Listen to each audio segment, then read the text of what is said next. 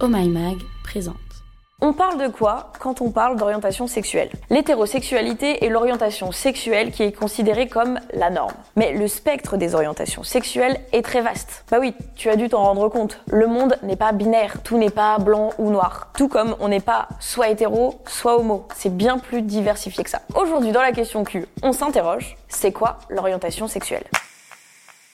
Genre, orientation sexuelle, le petit point notion, c'est maintenant. À la naissance, on t'a assigné un genre que tu n'as pas choisi en fonction de ton sexe. Le genre n'est pas biologique, c'est une construction sociale qui divise la société en deux. D'un côté les femmes et de l'autre les hommes. Mais, comme toutes les constructions sociales, elles sont là pour être questionnées, déconstruites et reconstruite. Je te donne un petit échantillon des possibles en matière d'identité de genre. Tu peux être en accord avec le genre qu'on t'a assigné à la naissance, par exemple naître avec une vulve et te sentir femme. Dans ce cas-là, tu es une personne cisgenre. Ou bien tu peux aussi ne pas être en accord avec le genre qui t'a été attribué à la naissance. Par exemple, tu peux être né avec un pénis et te sentir femme. Et dans ce cas-là, tu es une personne transgenre. Alors pas de panique, tu n'es pas du tout la seule dans ce cas-là. Tu peux aussi ne pas te reconnaître dans les genres féminins et masculins. Et dans ce cas-là, tu es une personne non binaire. Mais en fait, on pourrait dire qu'il y a autant d'identités de genre que de personnes sur Terre. Mais bon, c'est pas le sujet du jour. Revenons à la question qui nous intéresse. Qu'est-ce que l'orientation sexuelle? C'est l'attirance émotionnelle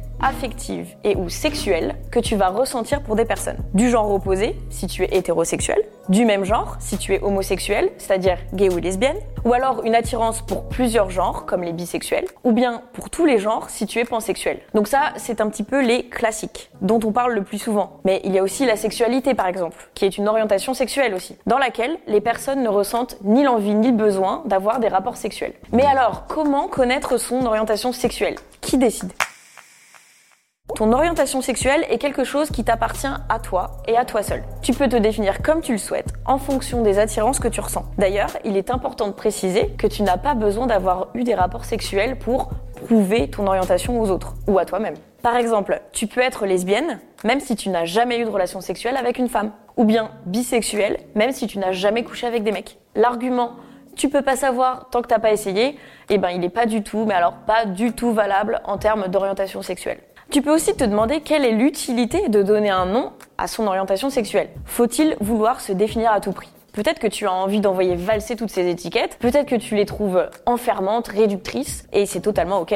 En fait, t'es pas obligé de te définir. Mais pour certaines personnes, trouver son orientation sexuelle et la nommer, eh bien ça peut être un soulagement. Parce que mettre un mot sur ce que l'on ressent, eh ben ça fait du bien. Et ça permet de découvrir que l'on n'est pas seul. Du coup, ça peut te permettre de parler avec des personnes qui se sont posées les mêmes questions que toi et qui ressentent sûrement des choses similaires. Et nommer, c'est aussi rendre ton orientation sexuelle concrète. Elle existe, elle est visible, ce n'est pas quelque chose d'interdit, de secret ou de sale dont on devrait taire le nom. Gardons en tête que l'orientation sexuelle, ça peut aussi évoluer au cours de ta vie. Tu peux très bien te définir comme hétérosexuel, puis devenir bisexuel, puis pansexuel, puis lesbienne. Il n'y a pas un chemin ou une norme. Il ne faut pas avoir peur de se questionner sur ce qu'on ressent et surtout s'écouter. C'est normal de se poser des questions sur sa sexualité. N'hésite pas non plus à en parler avec des gens qui vivent d'autres sexualités, histoire de prendre du recul et de comprendre d'autres orientations sexuelles qui sont différentes de la tienne. Donc pour résumer, on a vu que l'orientation sexuelle est quelque chose que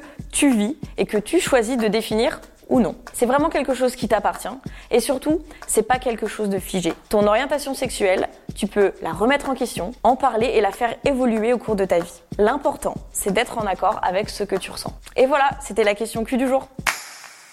Si ce podcast t'a plu, montre-le nous avec des étoiles et des commentaires positifs. Et puis partage-le à tes potes sur les réseaux sociaux.